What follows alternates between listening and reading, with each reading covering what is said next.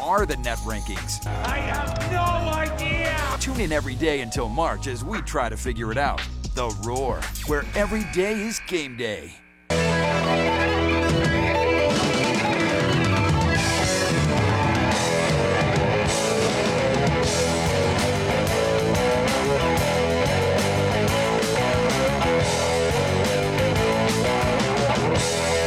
We're back here live up at 11:03 a.m. on this Friday edition. Boy, you're gonna have a better weekend than Mark Stoops. He's gonna be sorting through some resumes. He's got an opening. Again? Again. Yeah, this uh, just came down this morning. Uh, Liam Coen, his offensive coordinator, has left to take over for the guy we just talked about in the last segment, Dave Canales, the coordinator for formerly of Tampa, left to go to be the head coach of Carolina, and now Coen is headed to be the Bucs play caller. So fascinated by uh, by this development here because they've had a different defensive or an offensive coordinator for the last five years. Now Coen did the stint twice, but he's not been there consecutively uh, very much. So this will be uh, another change for for Mark Stoops. Probably a good, probably a good hire for Tampa. Uh, Coen, you know, spent some time there in L.A. with Sean McVay and the Rams. If you spend time with McVay, then you're obviously a really, really good play caller, apparently. So uh, we'll see if that turns out to uh, to work out for Tampa. But if you are, if you are um, Mark Stoops, I mean, what are you supposed to do? Another change. It's tough. Tell you about the Dream Center. Go to the, to the Dream Center uh, PC.org. Uh, they have resale stores located here in the upstate, and they are uh, needing your help. What the Dream Center does, they help empower and educate adults who need to get their life back on track, and they do this through life skill classes. Uh, it's not it's not cheap, and they don't get government funding.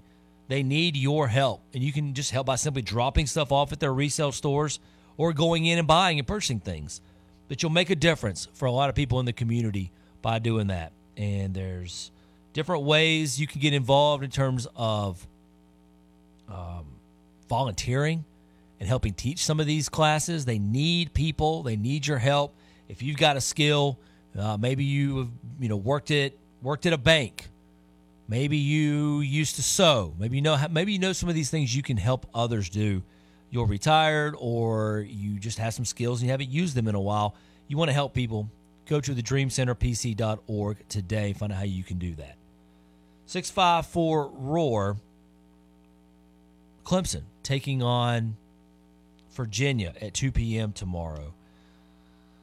I just don't know what to make of this Clemson team. I mean, this uh, Virginia team. I seven and three in, in, the league, but this is not a team that has played. I would say well throughout the season. They don't. They haven't looked like the same Virginia. They've had some bizarro kind of weird losses. Uh, they they've also kind of fought back to get some weird wins to balance that out. You know, they lost to Notre Dame back earlier in the in the season in a, in a conference game on the road, and then they beat Notre Dame by twelve. uh, last week or, or, this this past week on Wednesday. Um, they've you know Georgia Tech, who seems to slay everybody right now. They beat them by nine. Uh, they went to overtime and beat State at home. Uh, Louisville, they've crushed. So they're they're playing their best ball of the season by far. They beat Virginia Tech. So they're they're on a heater right now at Virginia. Beekman's obviously their best player, at least without a doubt. I mean, I'm not even sure they have anybody else that that scares you. You know, they've they've got to realize uh, everything. Ryan Dunn does some good things there. Yeah, but no, I is, think he's a good compliment to Beekman. This is a team that I think is his. Could you say they underachieved? This is weird to say underachieved in the first two months of the season and have overachieved since. Well, I think the problem for Virginia was the only time anybody paid attention to them the first two months of the season is when they lost. You know, the Wisconsin loss, the Memphis loss, the first loss in ACC play to Notre Dame, and then you drop the other. You beat Louisville, but then you lose to State and Wake Forest, so you've lost three out of your first four games in league play. Yeah. I think that's where a lot of the bad narrative around Virginia came on. But I mean, they're able to beat A and M and beat West Virginia. Like they have some decent Florida, you know, three point win over them earlier in the season. But I also think the Clemson Tigers, especially coming into Littlejohn Coliseum tomorrow, this is the toughest task they have had. I, in my opinion, maybe it's in league play. Oh, because they just in league play they have played Syracuse, Notre Dame, Louisville, NC State, Wake Forest, Virginia Tech, Georgia Tech. Oh, they haven't played North Carolina or Duke. No. No, those are two of their last four games. Yeah. Just off the top of your head, do you know is Virginia been a tough game for the Tigers or not? Uh, it has. I believe it has been. uh, good answer. Clemson has lost nine of the last ten to the Hoos. It's a tough defense to crack. It'll bore you to sleep, but it's a tough one to crack.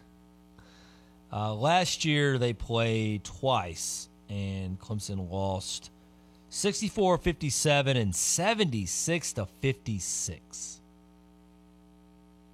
That was in the uh, conference tournament. So that was that was a tough one uh, for sure. All right, let's go to the guest lines here uh, on the Roar, and we'll talk to Jon Blau, Post and Courier, uh, beat writer, join us live here this morning. Talk about the Tigers. Hey, Jon, how you doing? Good. How are you, Brad? We're doing well. Uh, wanted to ask you to update us on everything going on this morning with the Board of Trustees and what all was approved. And I know there's more than just what these guys are going to make for 2024. So, kind of run through that if you can on the staff members and their their new salaries, and then how they're going to rise as they go throughout the next couple years. Yeah, so the the big headlines are probably Wes Goodwin. Uh, he goes up from eight hundred fifty thousand dollars a year to 1.4 million. Um, that kind of brings him more in line with where Garrett Riley is in the offensive side of the ball. I mean, uh, Garrett's making about 1.75 million. So uh, Wes Goodwin, obviously, the defense was the uh, strong suit of the team last year, so he's getting a huge raise. And then Nick Eason, uh, his raise is going from about $800,000 a year to 1.1 million. Um, he'll make 1.2 million in his third year. Also, should say Wes Goodwin's going to make 1.6 million by his third season. Wow. Um, with Eason, again, that's taking him up closer to where Chris Rumph is. Uh, obviously, Chris Rumph came from the NFL ranks. Nick Eason already has that kind of NFL experience uh, before he came to Clemson, so they're kind of giving uh, Nick that that kind of similar package to Chris Eason and um, and Matt Luke is obviously already making like one 1.1 million dollars as well. So yeah, uh, th- those guys are in the million dollar range, and also Mike Reed and Mickey Conn also uh, got raises to nine hundred thousand dollars, but they will increase to a million dollars apiece by the third year of those co- contracts. So every single assistant on the defensive side of the ball is going to be making a million dollars or more uh, by the 2026 season. So those are the the headlines. Uh, the offensive guys got some raises too, but just a hundred thousand dollars each for it was Kyle Richardson, Tyler Grisham, uh, and C.J. Spiller. Does this feel, Jon, kind of in line with with other schools? Is it was this a uh, kind of expected in, in terms of kind of what Clemson you know accomplished, especially on that defensive side of the ball a year ago? And are, are you a little bit surprised? Maybe some of the offensive guys. I mean, the defensive guys are making a lot more money than the offensive guys. Correct? Yeah, I mean, uh, it, it's it's just shocking when you think about, for instance, Wes Goodwin himself. I mean, this is a coach who uh, prior to December 2021 had never called a play. He'd never been a coordinator, never been a position coach. I think he was making $160,000 a year in December of 2021. Now he's making $1.6 million by 2026. Uh, so he's, you know, that those are eye-popping numbers. But at the same time, like you said, yeah, the defensive side of the ball was was clearly the strength of Clemson's team. Um, uh, you know, you have a lot of veterans on that side of the ball. I mean, again, Nick Eason's a guy has NFL experience. Chris Rumph has been around to all, a ton of SEC schools in the NFL. Uh, Mike Reed's been around forever. So you think about the, the amount of experience on that side of the ball, uh, they're kind of making commensurate to what, um, you know, they've kind of earned in terms of being veteran assistant coaches. It, it is a lot, I mean, compared to a lot of other uh, schools. I think this puts Clemson in the top five nationally should be uh, in terms of assistant coaching pay. But again, that is top five. So you're up there with the upper echelon schools. And I mean, Clemson obviously wants to compete in that range. They're paying Dabo Swinney about 10 million a year, uh, 11 million a year. So uh, they're just kind of being consistent in terms of that level of investment, trying to to hopefully they hope obviously to get back into the playoffs and be one of those programs that's consistently there. Did Graham Neff say anything that stood out to you as as he you know discussed this? What what what was the message from the athletic director? Uh, there was very little message from him. uh, he basically just presented them and said, "Hey, this is what we want." Uh, the board of trustees went to executive session for a while um, and discussed it. Uh, it seemed like it was a, a pretty lengthy uh, discussion. Uh, sometimes it's you know like a minute or two behind closed doors, and they're back out. I mean, it did take a few minutes uh, for them to come back out, but uh, yeah, no, I think this is pretty much uh, standard course for Clemson. So uh, he didn't have to say much; just asked for it, and, and he got it. All right. Uh, did were there any other athletic department moves or news or raises or anything else to, to note at this time? Uh, no. Yeah, that that was pretty much um, the bulk of it. Uh, again, just just a note. You know, Garrett Riley's salary. He's pretty much the only guy who didn't go up. Um, he stays at 1.75 million dollars. Obviously, getting pretty well compensated. Um, but at the same time, think about it. The offense uh, had struggles last year, so this wouldn't be the time really to bump his pay either. So he's kind of staying where he's at right now. Yeah, makes makes a lot of sense there. That, that would I don't know how you can, can you know put him over two million. I mean, there's, there's really not a lot right there. Um, might as well. The contract's still pretty new. All right, Jon Blau joining us from the Post and Courier. Covers the Clemson Tigers each and every day. You're going to be covering some basketball this weekend. Clemson taking on Virginia at home. This is a really big one, Jon. Uh, on a scale of one to ten, how critical is this game for Brad Brownell and the Tigers? Oh yeah, it's uh, I'd say a nine or a ten is kind of where the, urgency level is for them right now. Uh, it's been there for about a few weeks now. I mean, obviously, like the Louisville game was a, was like a ten. Um, uh, you know, but to get back to 500 uh, in the ACC, I mean, they can't continue to backslide. I mean, obviously, they had a great non-conference.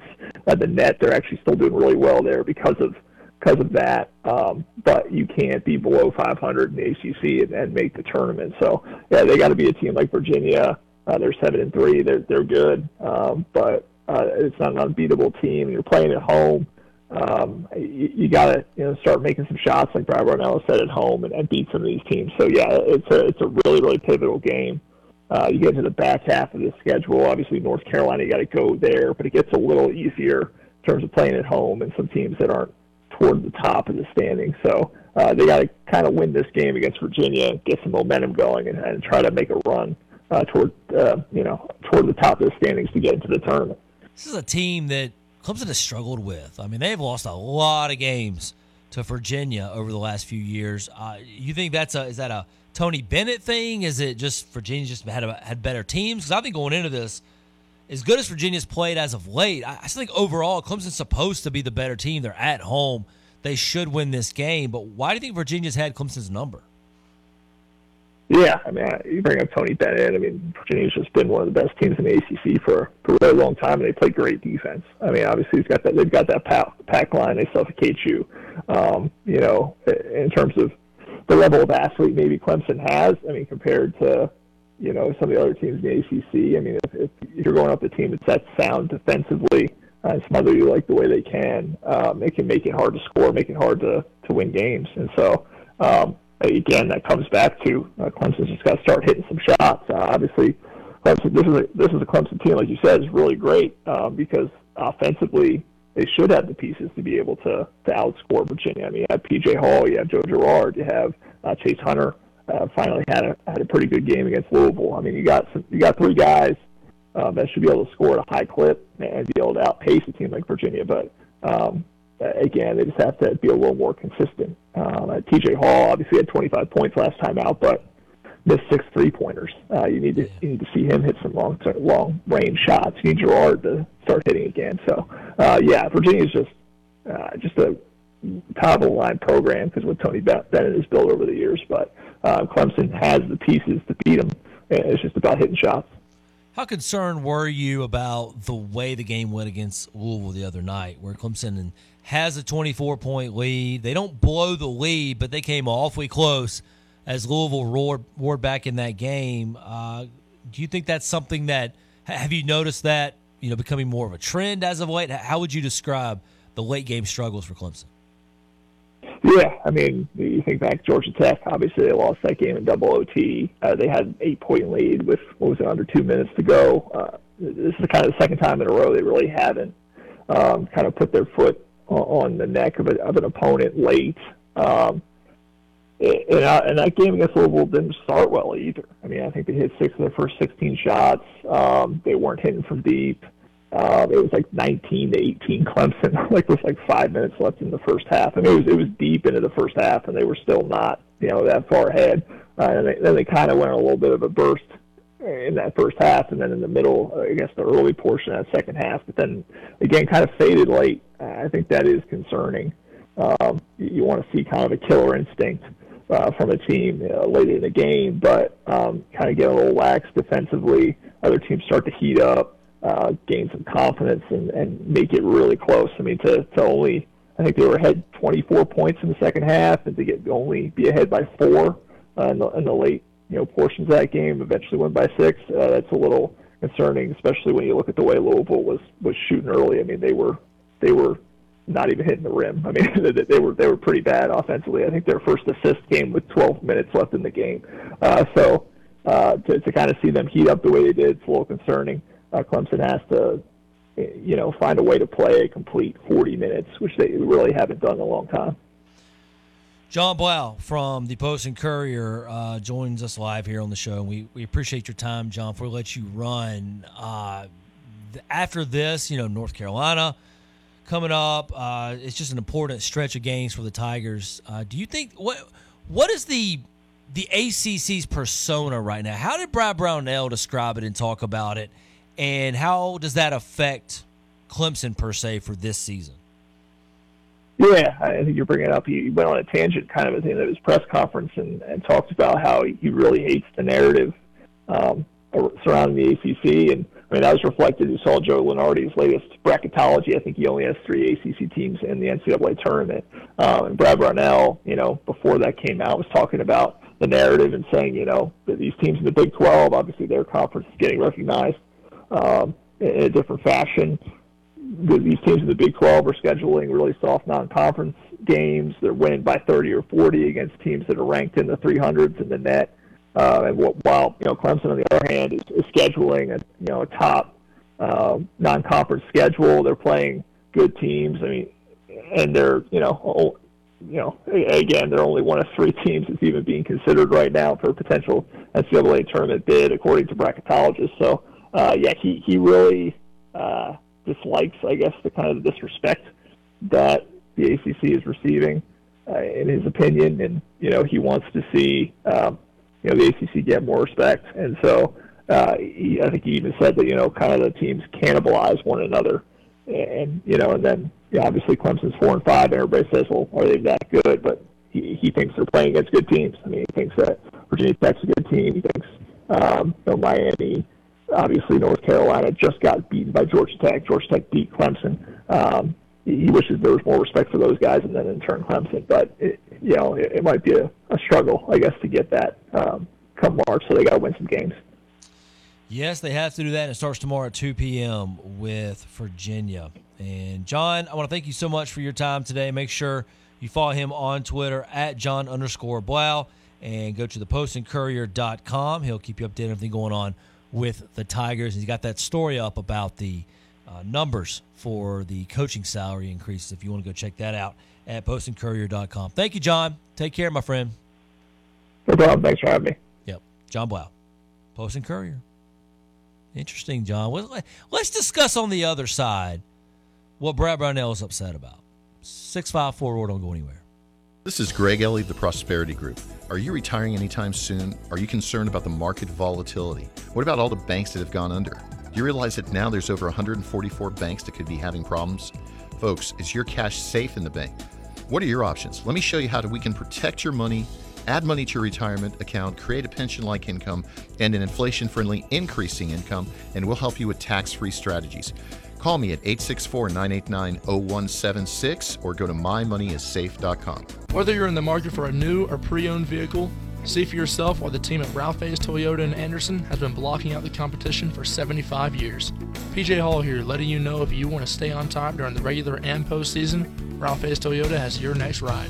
From their certified pre owned to all their new 2024 Toyotas, South Carolina's oldest Toyota dealer welcomes you.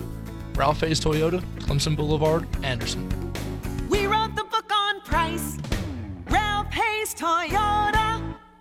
No one wants it to happen to them, but unfortunately, chances are good that at some point it'll happen to you roof troubles. It's one of the most important parts of your biggest investment. So when you need repairs or a new installation, you need someone who you can trust to get the job done right. You need Joe Robertson and Son Roofing. As a family owned and operated roofing company for nearly six decades, Joe Robertson and Son have built a reputation for quality craftsmanship. It's why thousands of upstate home and business owners have chosen them for their roofing needs. Beyond providing quality work they're proud to stand by, Joe Robertson and Son Roofing also takes a client first approach to their job. That means quality roofing, fair pricing, and complete customer satisfaction. Put it all together, and it's easy to see why they're the upstate's premier roofing provider. You can't cut corners when it comes to roof repairs and installations, so go with the trusted name in the upstate. Go with Joe Robertson and Son Roofing. Get started today by visiting them online at robertsonroofing.net. Military veterans and active duty service members, you could become a certified cyber warrior with just 12 weeks of training at My Computer Career. Cybersecurity specialists are in high demand, and IT pros with these skills often enjoy abundant opportunity and a great lifestyle. Protect our people, liberty, and treasured institutions from cyber threats. GI Bill, SkillBridge, and other VA benefits are available to those who qualify. Learn more at mycomputercareer.edu slash CWP. That's mycomputercareer.edu slash CWP. Broadcasting live from the Upcountry Fiber Studios. This is 105.5 and 97.5 The Roar. Upcountry Fiber is a stronger connection. Chiefs versus 49ers. Who do you have winning the Super Bowl? He's in for the touchdown! McCaffrey scores! Get in at 654 Roar and let us know. We are the Roar.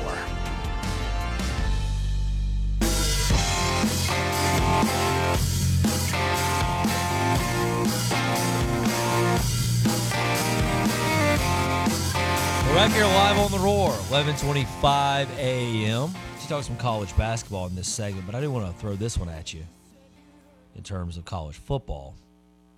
All right, what you got? Odds to be the next Boston College head coach. You love this. We don't do odds on the show. John. Never tell me the odds. But tell me the odds. What you got? Al Washington's the leader in the clubhouse at plus 400. Okay. Our pick. Yes. Number two is quite interesting Who is that? at plus 450, just a hair behind Al Washington. Mike Reed. Would make sense. Oh boy. Well, you need to put that on the radar, though. Concernometer one through five. Uh, both those gentlemen are alums of BC, different times, but sure. they both played there. So it makes sense you would put them on there. I just, I don't know. Do you think he's a serious candidate? I, I think he should be. I think he is. You do think he is? Yes. All right. I'm, I, I'm working to get some more information on that. Oh, sure. Yeah. I mean, uh, this is a a guess. Like I have no sourcing or anything like that that makes it seem like he is. It's just a a gut feel. I mean, I just go back to all the times Coach Swinney has talked about Mike Reed and talked about he is going to be a great head coach someday. And He's been training for that. yeah, Like, would right it be time, right would it be a big loss for Clemson? Absolutely. But has Mike Reed earned the opportunity to be a head coach? hundred percent. Is it weird for me to say that as much as I agree with that, I don't know that Boston College necessarily wants Mike Reed. I'm not saying they shouldn't. I'm saying I, I just I'm not sure what head I, administration. I don't know what they're looking for. Yeah. That's the thing. Like, there's no real like, blueprint of BC we can really go back to. I, I I wouldn't be surprised if Washington and Reed emerge more if they get a bunch of no's. Probably, but I, you know, I'm not. It's tough to say. Would Mike Reed be a good head coach in your opinion? Yes. I tend to think so. A good uh, a good talent evaluator, a good developer. Absolutely. It's good with the media. Oh yeah. Oh gosh, I, I still can't remember how much fun I had when we interviewed him back over on campus back in July. He's embraced that side of things. That, that's how I know a guy's training to be a head coach. When I, I'm not saying he was bad with the media early on in his career, but as I've when I see them sort of almost enjoy sitting down and talking to people like us instead of it.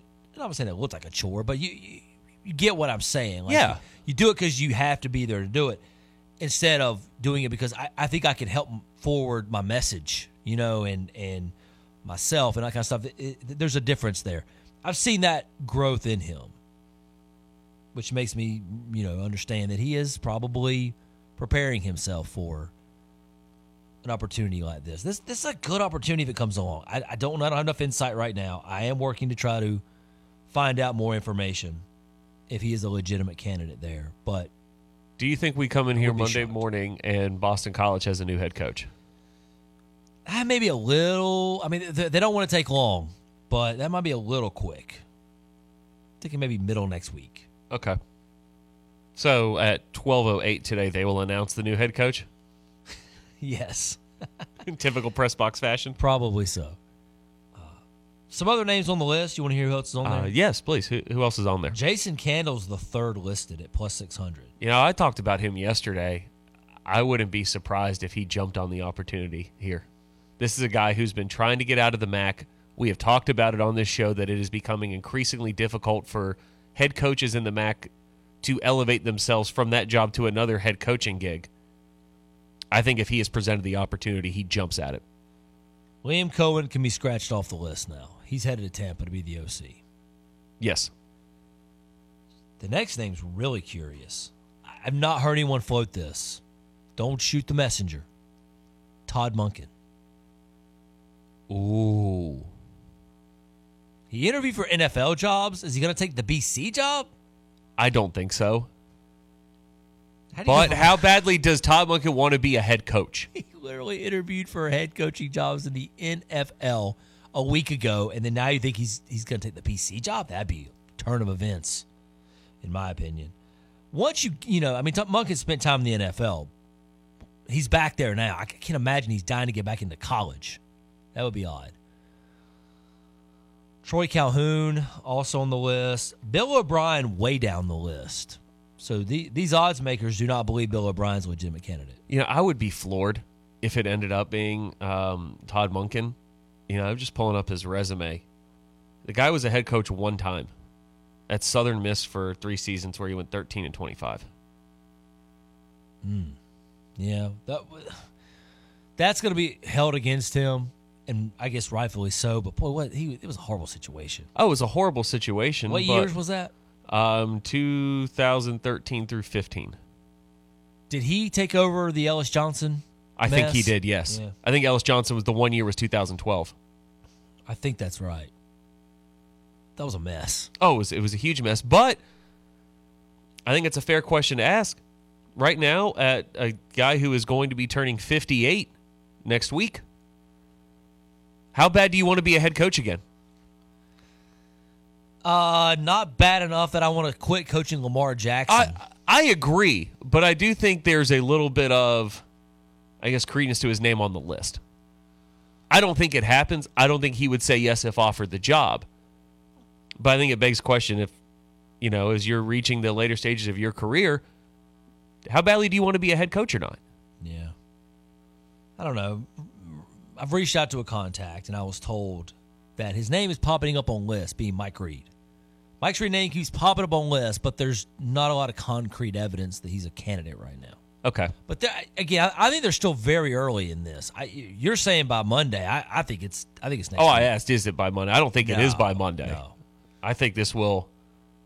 I think Wednesday is probably a better deadline. Give them almost a full week to conduct the search. Maybe by the end of next week, something gets finalized. Is what I could see it. Uh, could see it being, but interesting. He's well. We'll continue to follow. It's it's enough to follow. Sure. With Mike Reed, but it's almost like just kind of a logical name to put on a list right now, and maybe not. again, I, th- I think they're just way too early for there to be good reports. You know, coming and again, there's not a lot of reporting. we talked on. about that yesterday. Yeah, the, the BC beat is not a huge media core. You didn't like when Nick Saban stepped away at Alabama, and there's four thousand media members descending upon Tuscaloosa, and two two thousand already there. Yeah, I know that's not. I don't think any national outlets are sending a reporter up to Chestnut Hill right now to cover the coaching search. Probably not. Speaks speaks to the job, but at the same time, it's still worth noting that Mike Reed's name is being tossed about and used on some lists. So I just wanted to point that out. 654 Roar. Jon, the perception of the ACC right now. Now, Brad Brownell had pushback to that.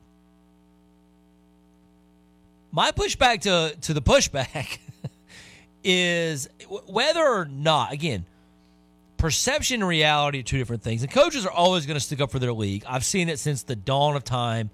College basketball coaches do this, and you kind of have to because if you don't, uh, this is part of the politicking. If you don't, then you don't want to be lumped into one of the teams that's taking advantage of a poor league or one of the teams that's dragging the league down. You know what I mean? Like if, if you're a you're, you want to make the tournament and you want to get a good seating and all that kind of stuff. Sure. You need people to think your league is good. It helps the perception because the other side of that is they don't think your league is good.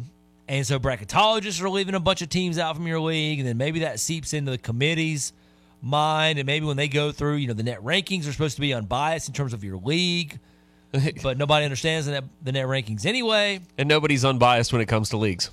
But I'll say this I think the perception has affected Clemson in a strong manner because we were up there in November.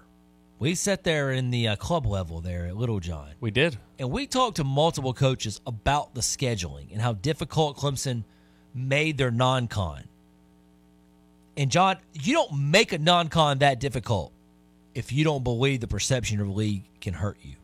You know, Brad, I pulled up uh, CBS Sports' uh, latest bracketology by Jerry Palm um, from the 29th of January. And I just want to le- read to you right now kind of where he has. So, right now, he has Clemson as a four seed in the tournament. Mm-hmm. I want to give you the strength of schedule for the other four seeds. Alabama's is fourth. We talked about how good their schedule is. Duke's is 109th. Clemson is ninth. And Texas Tech is 79th in that elite Big 12 that they talk about all the time. You go to the one seeds, just from a strength of schedule perspective. Okay. UConn at 29, Purdue at 2, Houston at 47, North Carolina at 17. So I, I see here with the three ACC teams, two have scheduled pretty well. Duke, no, nowhere near as well. But like, I don't see anybody in the Big East or the Big 12 going out here and trying to take down the nation's toughest schedule. They didn't need to. The perception Kansas of did, their league is that Kansas is always going to schedule hard. Yeah. Period. They're like they take on sort of that high school football mentality. Like we'll play anybody anywhere in our non-con and build up our resume. If we lose some of the games, it's fine, but our our, our resume is never going to be in question or doubt. But those a lot of those teams don't have to. You know, they don't need to build up Right. because the perception of their leagues are strong. Whether or not it's actually good or not is nobody can really tell you. It's an opinion.